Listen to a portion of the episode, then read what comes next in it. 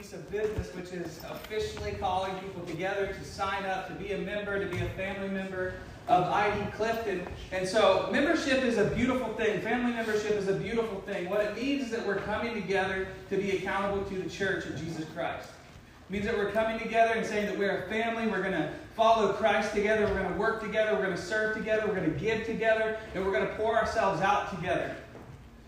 And family membership is reminding us that, hey, this is our body. This is the body that Christ has called us to. This is something that I'm committed to. This is something I want to be a part of.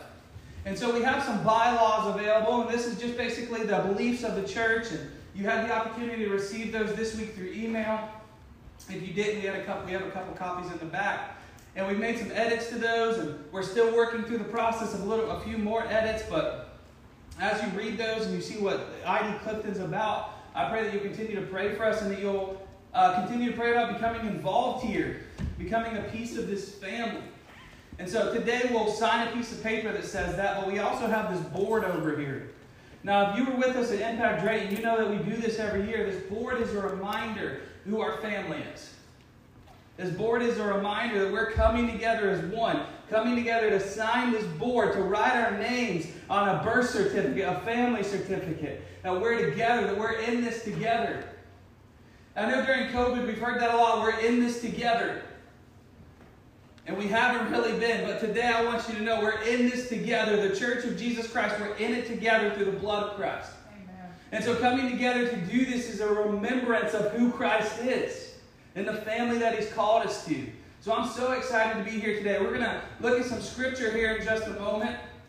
And I need to be honest with you guys. I, I'm usually pretty good at getting my sermon done and finding out exactly what God wants me to speak on. But this week, He's just had my mind all over the place. Everything I settle on, he's like, no, that's not it. So I settle on something else, and he's like, no, that's not it. So I've probably written about 13 sermons this week. Literally, I'm not kidding you. I was at my desk last night at 6 o'clock, and Sarah was like, what are you doing? I was like, working on my sermon. She's like, you wait until the last minute, aren't you? And I was like, no, I did work all week. God just keeps speaking to me. The Holy Spirit keeps uh, coming back to me and saying, hey, I want you to tweak this. I want you to look at this. I want, I want to take you to a piece of scripture that you wouldn't even think of. And so this piece of scripture that we're going to look at has nothing to do with Palm Sunday. If you've been in church, you're like, okay, he's going to preach on Jesus coming into town on a donkey. And everybody's singing Hosanna. I'm not going to preach on that. I'm going to touch on that. But God showed me something else. And so I'm, excited to preach, but I'm also a little bit nervous. So I'm going to have to pray in just a moment because I don't know where the Holy Spirit's going to take it. But I want you to know I'm not coming up here and saying, yeah, I don't know what's going to happen. I didn't study all week. I didn't have any time to figure it out. No, that, that's a piece of the Holy Spirit. Saying, okay, Lord, whatever you want, and then coming up here and speaking, that's, that's not, that's abuse of the Holy Spirit. The Holy Spirit works through our preparation. But I believe that the Lord wants something great today and that He's going to have it. So if you'll bow your heads and pray with me. Father God, thank you so much. Lord God, today I, I just have this feeling of inadequacy preaching your word. Every week I experience that, but this week it's heavier, Father God. Because we're on this great day, this Palm Sunday, Father God. Looking forward to Good Friday, where you're laid upon a cross and where your life is taken through murder, but through the obedience of you to your Father and Father God, when we think about next Sunday and the resurrection of Jesus Christ, the coming, the coming out of the grave, the defeating death, the taking our sin, Father God, it just makes me a ball of fire ready to explode. And Father God, so today as I preach your word, I pray that you'll be humble, that you'll humble me before your feet. Father God, that you will give me peace through your spirit. Father God, that each person in this room will open their heart to receive what the King looks like to see what the King looks like, to experience who the King is, to let their life be transformed by the blood of Jesus Christ in anticipation of a great day where we remember the resurrection of you, Father God. The only one who could do it, the only one who could defeat death, the only one who could take every sin that was and is and is to come and put it upon his shoulders and defeat it. You did that, Lord. So, Father God, as I come, let me be nothing more than a microphone to amplify your voice. Let me be nothing more than who you've called me to be, Father God. Not perfect, not the worst, not the best, but just exactly who I am. Father God, for each person in this room, for each situation that they're dealing with right now, Father God, may it be joyous or may it be sorrowful. I pray for your spirit to mourn with them and your spirit to celebrate. Father God, I pray for a time of family where we come before your feet and we say, This is my family. This is who Christ has called me to. This is who Christ has bonded me with through his blood. He's bonded me with Jesus the Father, and he's bonded me with these people who he's called to be the body some thumbs, some noses, some kneecaps, some tendons, and he's called us to be together to operate in the fullness of who he is. We thank you for the privilege of worshiping you. In Jesus' name, amen. You guys will notice it also looks a little bit different in here this week. There's more chairs in here. You're like, what? There's more chairs? Yeah, there, there's 140 chairs in this place right now. Amen. Praise God, because we didn't pay anything for it. We talked last week about the partners who came in with us with New Spring and the Spartanburg Baptist, Paul is network, right? The Spartanburg Baptist network coming and alongside of us and helping us get all these chairs. And we have more in the back that we're going to continue to fit in somehow. I promise you, I'll make it happen. But we're excited to be here today. We're excited to sit in these chairs which God has provided. And we're excited to open up the scripture. So if you'll do me a favor and take your Bible, your phone, whatever you got, and you open it to 1 Samuel. That's in the Old Testament. We're going to take a break from Genesis for just a couple weeks, and we're going to jump into 1 Samuel today. And that's going to be 1 Samuel chapter 9. And we're just going to read a little bit of this. We're going to be jumping around a little bit today. So 1 Samuel chapter 9, starting in verse 1.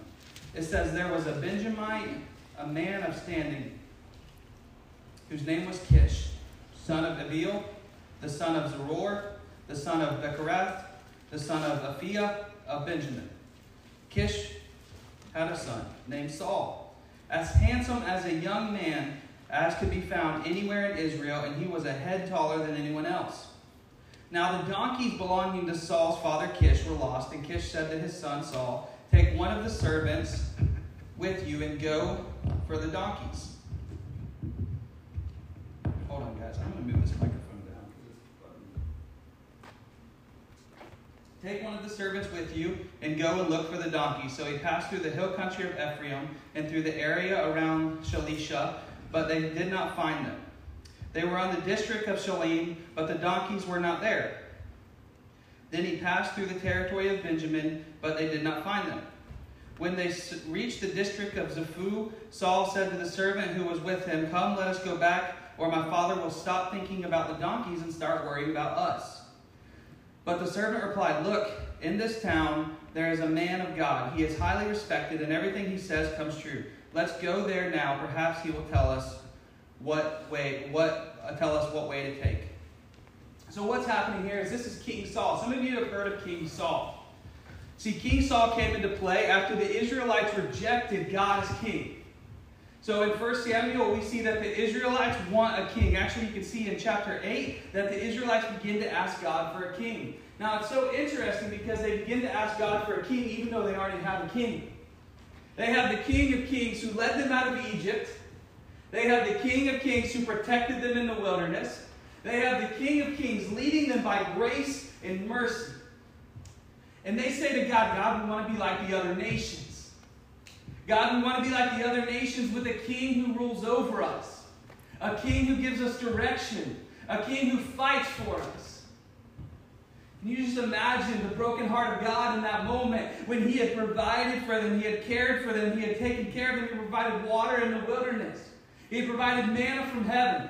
He had taken them out of an impossible situation in the Exodus from Egypt. He had taken them through all of that. And now they say, God, we want something else. God, we want to be like the other nations. We want a king to rule over us. And God tells them through Samuel, He says, You need to think about what you're saying. Because if you ask for a king, you need to understand one day your sons and daughters will become slaves to this king. Are you okay with that? And they're like, Yes, we want a king. Yes, we want a king. And so they continue to ask for a king. So God says, Okay, I will give you what you're asking for. I will give you a king. And He chooses Saul. Now, Saul from what was a Benjamite, which he was the smallest tribe in Israel. And as we're seeing, as we were reading, Saul was a pretty magnificent person. He was taller than everybody, he was handsome. He was a man you would look at and say, This man deserves to be something. And Saul's looking for donkeys. His dad sends him out to look for donkeys. And he meets Samuel he's looking for these donkeys. It's, it's a really cool story because he, they're just wandering looking for these donkeys, and they hear about a man of God named Samuel. And they go into this village, and they're both like, We don't have anything to offer the man of God. And then the servant's like, Well, I have a half a shekel of silver. Let's take it. Let's see if he'll give us direction. Let's see if he'll give us guidance. And they go in there, and Samuel says, is reminded that God said, On this day, a man from the tribe of Benjamin will come, and you will anoint him king over Israel. Because nothing happens for coincidence. There's no such thing as coincidence, there's only purpose. The fact that you're here today is purpose. The fact that you walked in these doors today, six months ago, whenever, is a purpose of God. You're not here by random chance. The things that you've been through, it's not by random chance. The things that you've brought you to this place today, maybe someone invited you, or maybe someone loves you and they brought you to this place. I need you to hear from my heart. You're not here for no reason. You're not here just because you were appeasing your friends by coming. You're not here just because you were appeasing your family by coming. You're here because God wants to give you a purpose filled movement of who He is through the Word of God and His Holy Spirit. Can y'all feel me on that? Just like Samuel, when he finds Saul, Saul thought he was going looking for donkeys. Saul was going looking for the man of God who would change his life. He was everything he was supposed to be. He was everything Israel wanted. And in chapter 10, we'll jump down just a little bit. It says Samuel took a flask of olive oil and poured it on Saul's head and kissed him, saying, Has not the Lord anointed you ruler over his inheritance? When you leave me today, you will meet two men near Rachel's tomb of Zelzah on the border of Benjamin.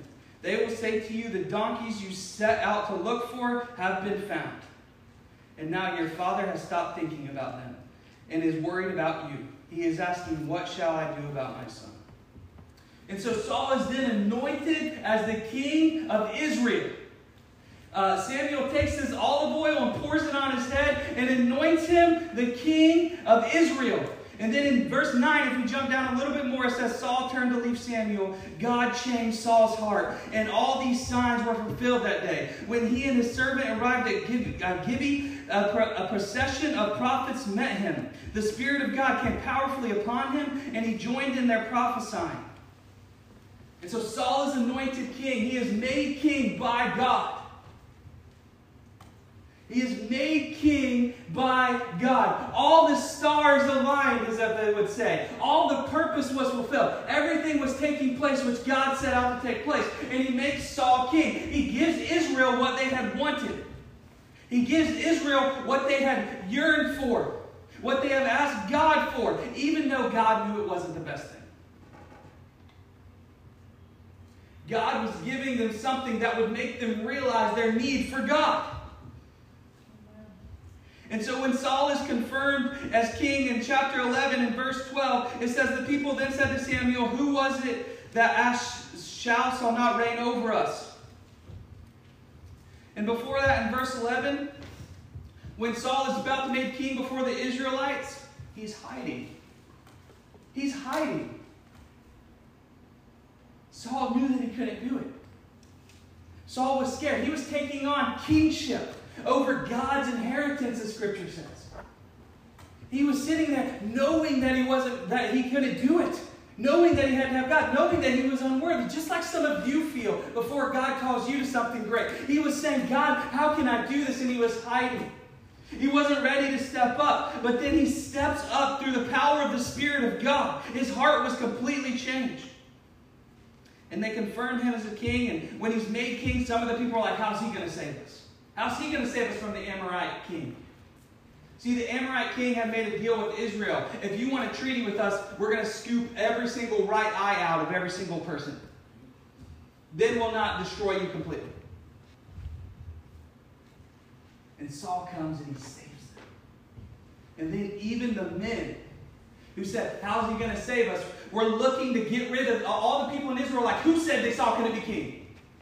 Who said that he was that he wasn't worthy? Who said that he wasn't ready? Who said that they couldn't save us? Look, he saved us. He took care of everything. He moved. He, he's our king, just like we wanted. He's the king who will save us. He's the king who will take care of us, completely forgetting about all the victories that God has won. Because with us as human beings, it's what have you done for me lately? Y'all feel that?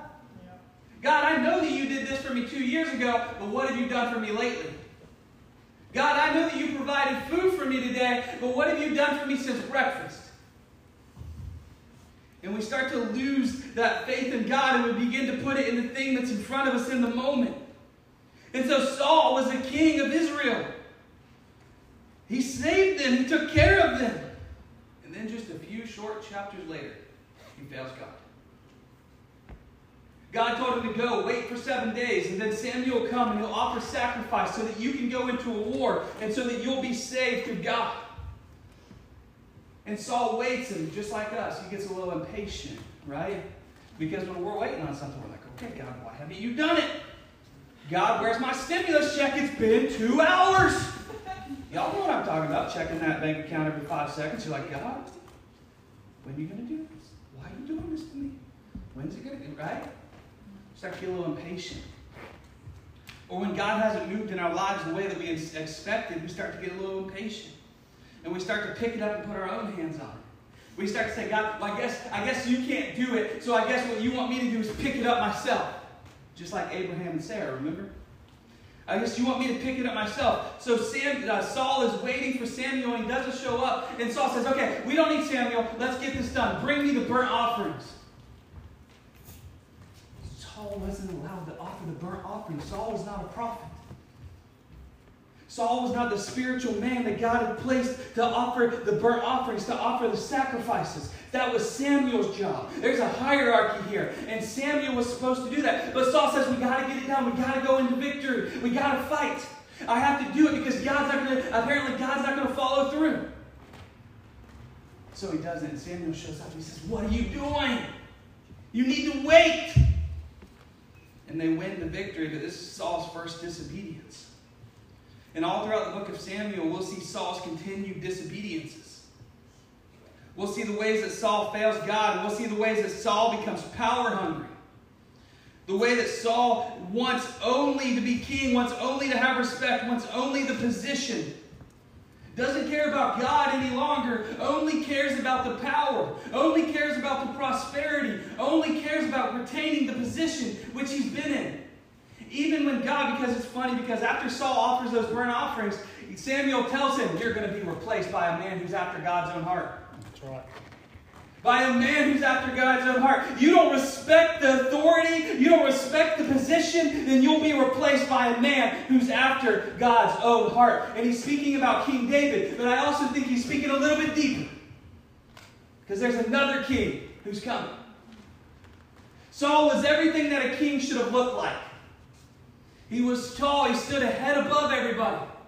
He was a great military leader. He was everything you would expect in a king.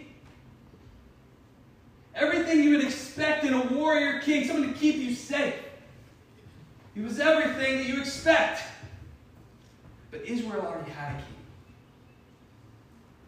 So when they told God they wanted a king. God said, I will give you what you want, but it will not be good, but I will, I will care for you, I will love you. And he gives them Saul. And then he gives them King David. And King David was amazing. But King David also had Bathsheba. King David also had a son who tried to kill him and take his power. King David also murdered a man because he wanted his wife Bathsheba. King David also had loss. He lost a son. He lost another son. He had a daughter sexually abused. He had all these things that were happening to him. Because even though King David was after God's own heart, that doesn't mean that King David was above the tragedy of life. That doesn't mean that King David was perfect. King David had sin. King David needed a king. And then after King David came Solomon. And Solomon was so great. Solomon had all the wisdom. Solomon had everything that you could want, all the riches. But then Solomon started to say, God, we need to make treaties. I trust you, but I'm not going to trust you with our safety. So he started to marry every woman from around and make treaties. And they brought their own gods to Israel. And they would bring, them, they would begin to worship, and Saul would let them. So Saul was bringing idol worship into Israel, or Solomon. And Solomon was a great king. If you read about Solomon, he was a great king, but Solomon was not perfect. Solomon even built a temple. Last week, when we were talking about the mount where uh, Abraham went to sacrifice Isaac, this is the same mount where uh, the temple of Solomon, the temple of the Lord, was built. Solomon wasn't perfect. Solomon made mistakes. Solomon set his kids up for failure because he had brought in so many false gods. And then, if you read the book of Kings, you see all these events where king after king after king fails. And then they'll say, but then there was a king after God's own heart. But then he got murdered. But then there was a king after God's heart, but he turned away from God. And all these human kings continue to fail. Every single one of them. Until Israel's taken into captivity. And then they're under another king. Another human king, which they asked for. Y'all feel me? See, sometimes we ask God for things that we don't need, and sometimes He gives them to us to help us remember how much we need God. Because God does everything by purpose and design. God does everything for your benefit. God, when He gave Israel a king, was doing it for their benefit so that they would understand how much they needed God. And God was always planning on sending a king. God was always planning on sending a king. In Matthew 26 is the story of the Palm Sunday. When Jesus tells his disciples to go into the town and find a donkey. How beautiful is that? Do you understand that right now? Saul was looking for donkeys. Go find the donkeys. Saul couldn't find the donkeys. But Jesus, the King of Kings, tells his disciples, Go find the donkey, because there is no coincidence. Everything is orchestrated, everything has a purpose. And they go into the city, and the first thing that they see is a donkey, a young colt that had never been ridden. And he says, Let me have that donkey. The teachers asked for it. And he tells them to go and make preparations at the place where they'll have Passover. And they go and they get the donkey, they make the preparation for Passover. Matthew 26 is where this is taking place. And then in John chapter 12, here's what we see. If you guys would turn to John chapter 12 with me. Saul was anointed as king. Saul was looking for donkeys. Jesus sends his people in to look for the donkeys. They find the donkey, they bring it back to him. Now they're going to have Passover. But before Passover, something amazing happens. John chapter 12. It says, Six days before the Passover, Jesus came to Bethany with Lazarus, where Lazarus lived, whom Jesus has raised from the dead. See, just in John chapter 11, Lazarus had died. He had been dead for four days. He had been dead for four days. And the servants of Mary and Martha and Lazarus come to Jesus and say, Hey, the one you love is sick. Come and heal him. And Jesus said, Okay. And then he says to his disciples, Let's wait two more days. It was only a two mile walk. Jesus could have got there. Usually, when someone says somebody's sick, it's like, we got to go right now.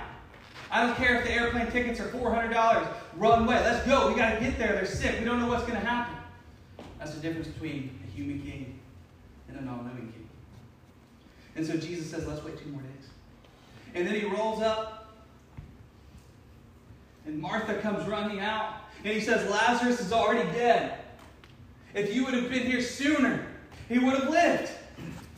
But she says this. Here's the cool part. Remember, she's processing with God. If you would have been here, he would have lived. But I know that you are the King of Kings. I know you are the Messiah. I know that anything you want will happen. I know that you can do anything. I know that you can do it. And Jesus says to her, You're correct. I can do it. And she says, I know that you can do anything. I know that you are the Christ. I know that you are the Messiah. I know that you are the King. Messiah, the King. And she goes back and she gets married. And here comes Mary rushing to Jesus, and Jesus falls at his feet and says, If you would have been here, he wouldn't have died. But she doesn't say anything else. This doesn't make Mary a bad person, no. Because Mary is exactly where she needs to be. She doesn't have words to say, This is who you are, but falling at the feet of the king shows that she knows who the king is. So it shows that she knows what the king can do. And it says Jesus looks upon her and he weeps. And he looks upon the rest and he weeps. Jesus wasn't weeping because Lazarus was dead. Jesus was weeping because his people were hurting.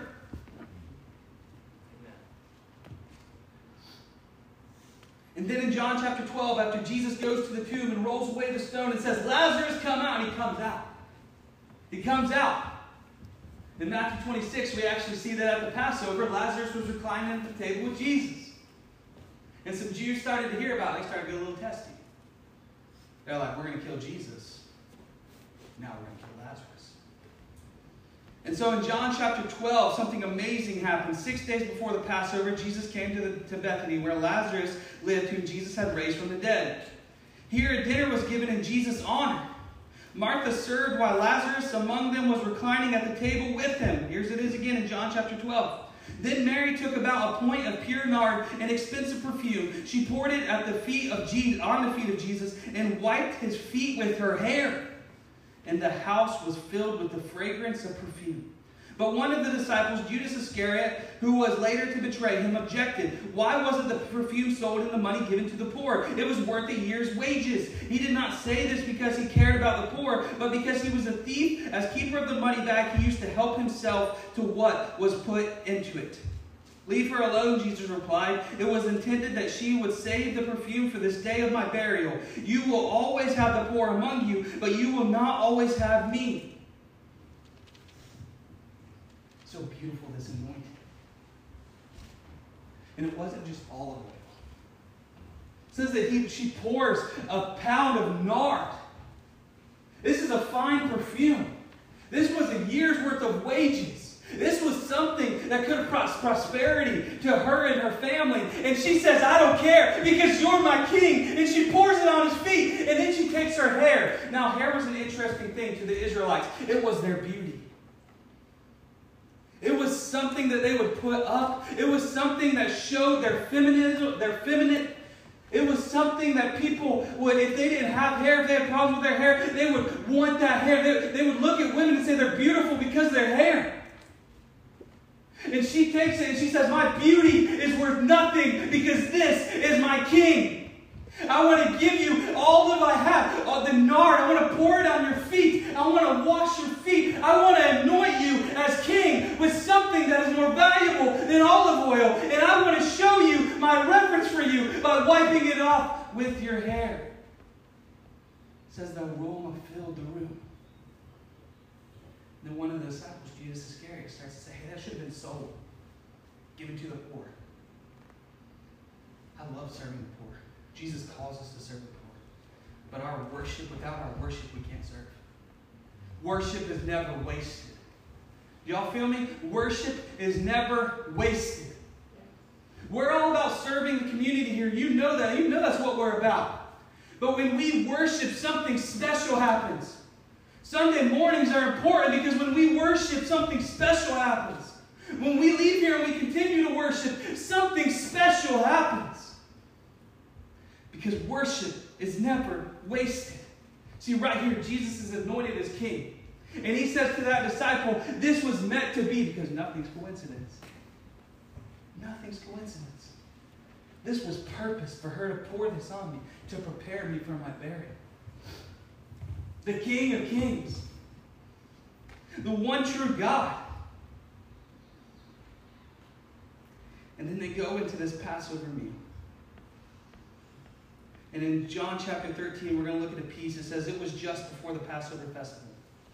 Jesus knew that the hour had come for him to leave the world and go to the Father.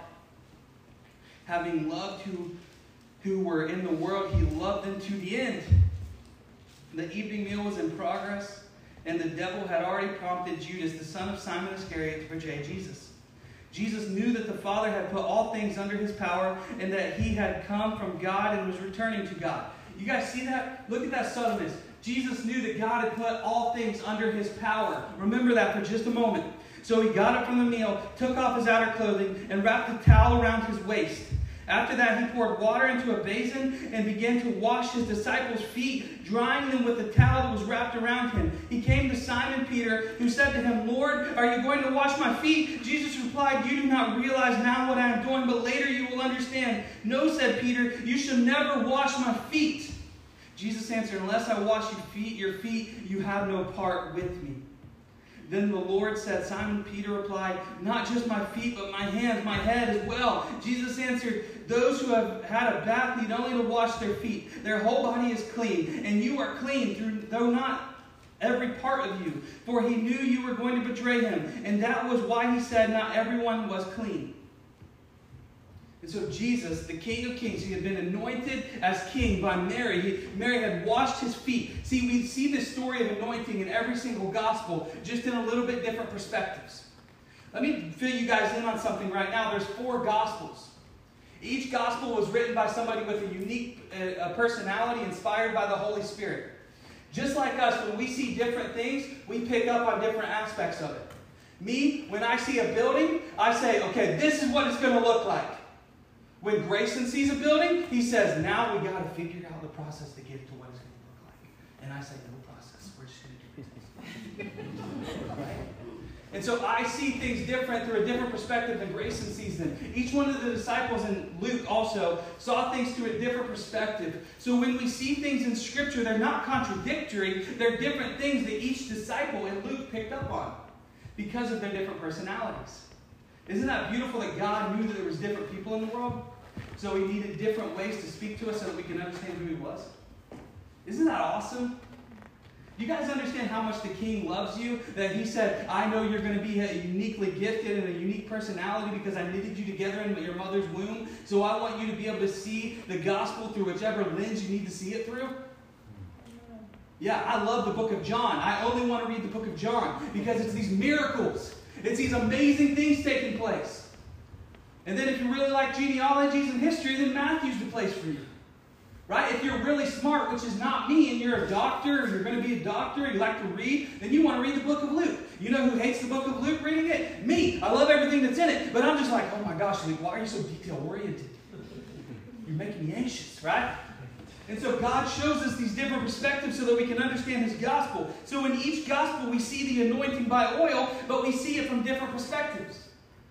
And so when we see the anointing here, we see God move into this phase. We see God take that anointing and wash the feet of His disciples. The King of Kings, the one who's been anointed, the Lord, begins to wash the feet of the lowly. Now, here's what that means. In Israel's time, in the time that the Bible was written, it was dirty. You wore sandals. Your feet were disgusting. It was actually almost a sin for an Israelite man to wash somebody's feet. Because that was diminishing yourself. That was taking yourself down. So there was actually a slave, uh, a slave who would be in the house whose job, a bondservant, whose job would be to wash the feet. And every once in a while, if they didn't have the servant, the wife would do it. And so this was something just complex, something that we don't understand. So when Jesus gets down to wash the feet, Peter's saying exactly what he's saying. He's saying, You're my king. You're my everything. You can't wash my feet. And Jesus says, You don't understand. You don't understand what's happening. You don't understand what's taking place. It's purpose. It's not a coincidence. But I'm here for a reason to show you who I am, so that when you betray me soon, you'll under when you when you uh, reject me soon, you'll understand that you can come back to me because a good king serves. Remember, King Saul was all about the power. King Solomon was all about the wisdom, all about the wives. Every king we see in the book of Kings was all about the power. Jesus says, because Jesus didn't look like Saul, Jesus says, I want to be the servant who serves you, and I am your king. But Jesus was nothing to look at, as the Bible says. Jesus was short. Jesus was not this amazing looking man. It, the Bible, in certain words, literally says he was nothing to look at. He was just an everyday, normal guy. Not what Israel wanted as king. They wanted a man who was a head above everybody else. They wanted a man of beauty. They wanted a man who could lead. They wanted a man who would save them from the armies around them. But they got a Jesus who would save them not from the armies, but save them from eternal separation from God through his blood on the cross. Amen. And so he sent a king that nobody would recognize because they were looking for something else. The Pharisees and the Sadducees were looking for something else. They were looking for a militant leader. They were looking for someone beautiful. They were looking for somebody they would recognize through their own understanding. But these were also the men, the Pharisees and the Sadducees, who had studied every Old Testament scripture, who had studied the book of Isaiah, where it says there will be a lamb led to slaughter who had studied all these scriptures and knew it better than anybody else. But it also says in the book of John that they loved the praise of man more than they loved the praise of God. Their heart wasn't into Jesus, their heart wasn't into the Father, their heart was into their position. They held the seats at the banquets. People saw them walking down the street and said, Hey, we need to hold up because this is a man of honor. This is a man who studies the scriptures. This is a man who loves the scriptures. This is a man who is devoted, devoted to God. Really, they weren't devoted to God. They weren't devoted to God. They were devoted to their own position of power. See, because when the King of Kings comes, He doesn't come to save us from the human world. He doesn't come to make our lives so much better. He comes to make our eternity better. He comes to help us to get through life. He comes to be a king who humbles himself before sinners like us, before disobedient people like us, and takes a rag. And literally, the robe he was wearing, he was using to wash their feet. He humbles himself and he washes them. He washes them. He even washes the one who would betray him. How powerful is that? Judas Iscariot, Jesus always refers to him, You're the one who's going to disobey me. You're the one who's going to disobey me. He gets that man's feet. Because that's what a king does. How many of you have trouble forgiving? Yeah, that silence is all the answer that I need. See, we have trouble forgiving. We have trouble looking the person who has hurt us in the eyes.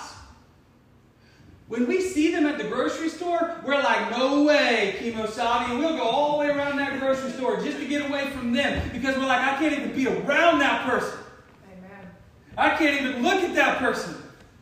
Now think of the King of Kings who is going to be sold, sold to death, which Jesus has all things under his feet and under his power, so he knows it's going to happen. He chooses to do this, but he still gets down because he loves Judas. He loves Judas. The one who would sell him into death, he loved him and he washed his feet. See, a good king forgives. I want to challenge you to forgive today. I want to challenge you to forgive somebody who's hurt you today. I want to challenge you to take a step.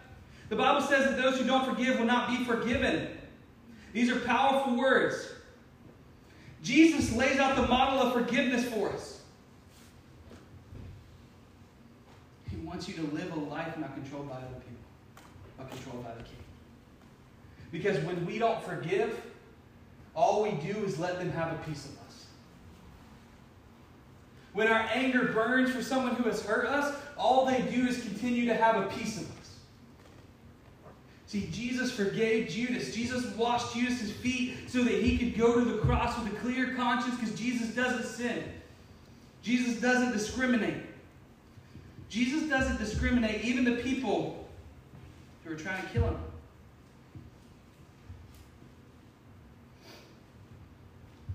We're going to go to Matthew 26. We're going to look at verse 17.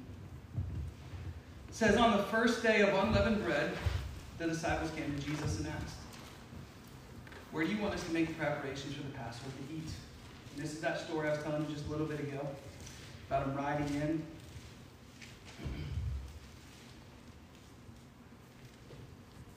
Jesus, we're going to skip down to verse 26. While they were eating, Jesus took bread, and when given thanks, he broke it and gave it to the disciples, saying, Take it and eat.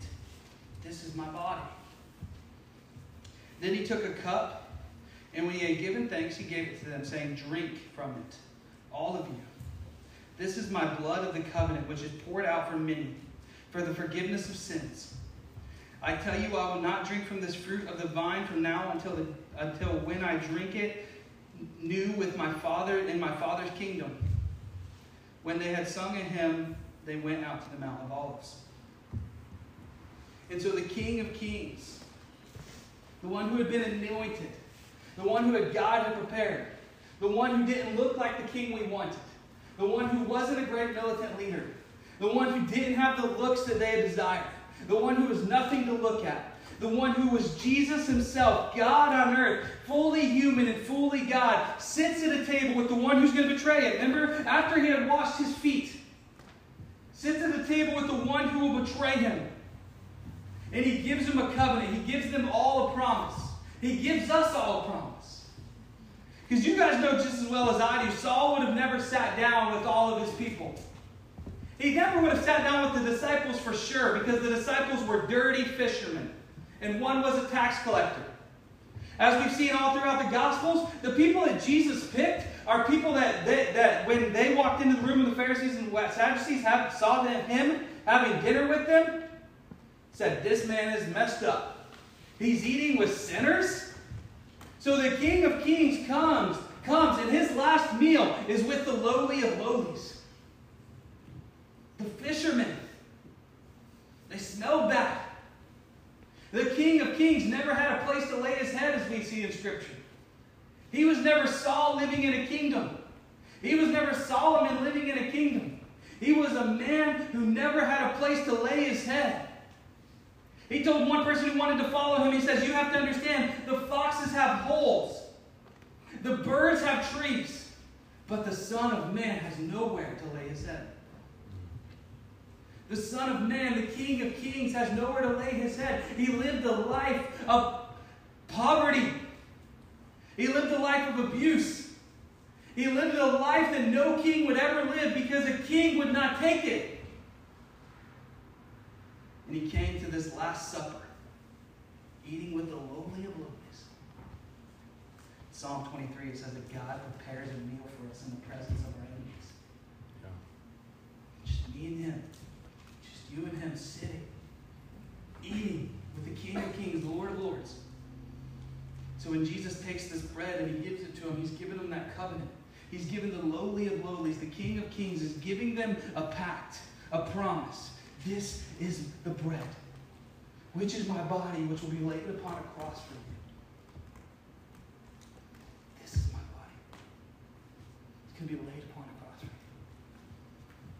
This wine and this cup, which I will not drink of until I'm with my Father again, is the blood which will be poured out to cover your sin.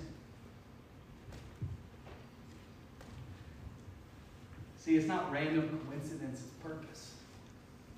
It's purpose. Jesus came and chose to come. Jesus wasn't forced to come. They didn't trick Jesus by hurting him. They didn't trick Jesus by putting him on the cross. Jesus chose to do this. How amazing is that? The King of Kings, the one of heaven, the creator of you, the creator of everything, chose to die for you. Chose to be ridiculed and mocked. Hey, you guys think a president would die for you? No. Do you guys think the person that you idolize who sings or acts in movies, do you think they'll die for you? They don't even know your name. And how much worship do we give them?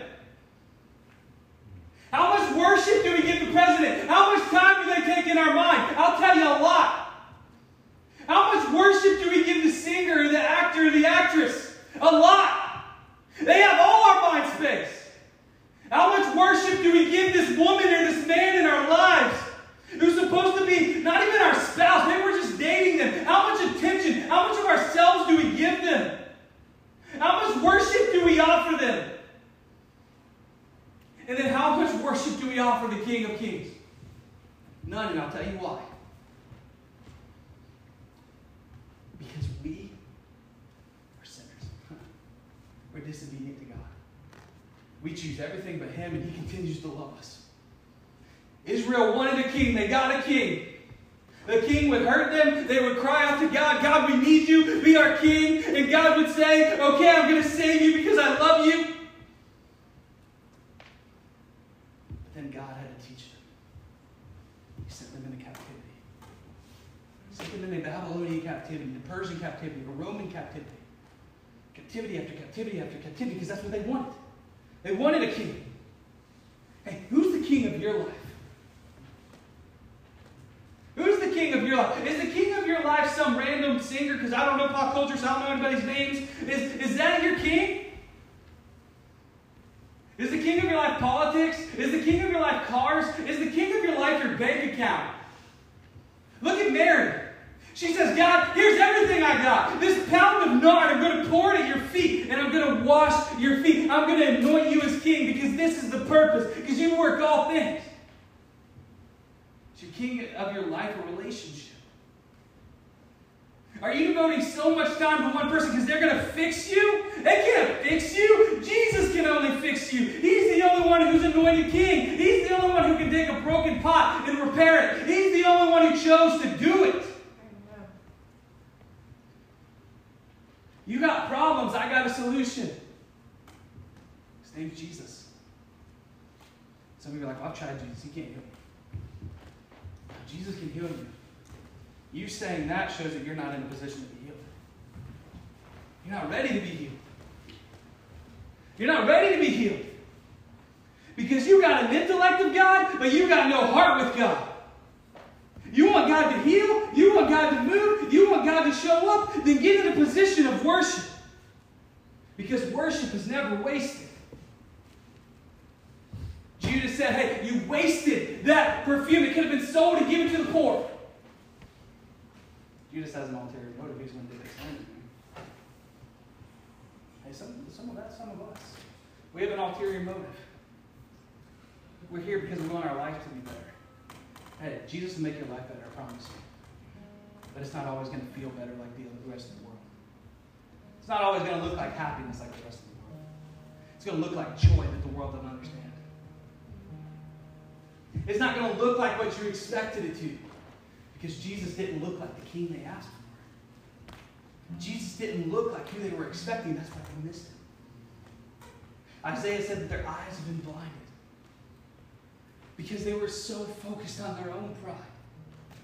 They were so focused on their own selves that they couldn't open their hearts to see the King of Kings standing before them because he wasn't what they expected.